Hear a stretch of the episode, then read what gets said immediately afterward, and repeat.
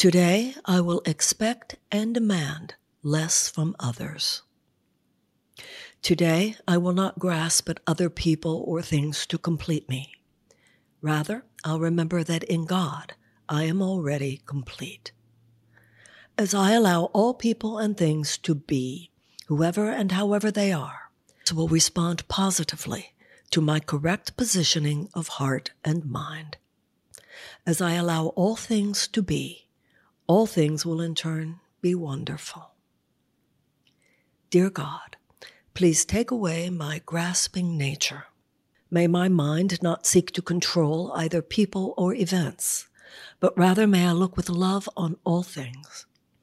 Then and only then will my world transform from darkness to light and from fear to love. Amen. Today, I will expect and demand less from others. Today, I will expect and demand less from others. Today, I will expect and demand less from others.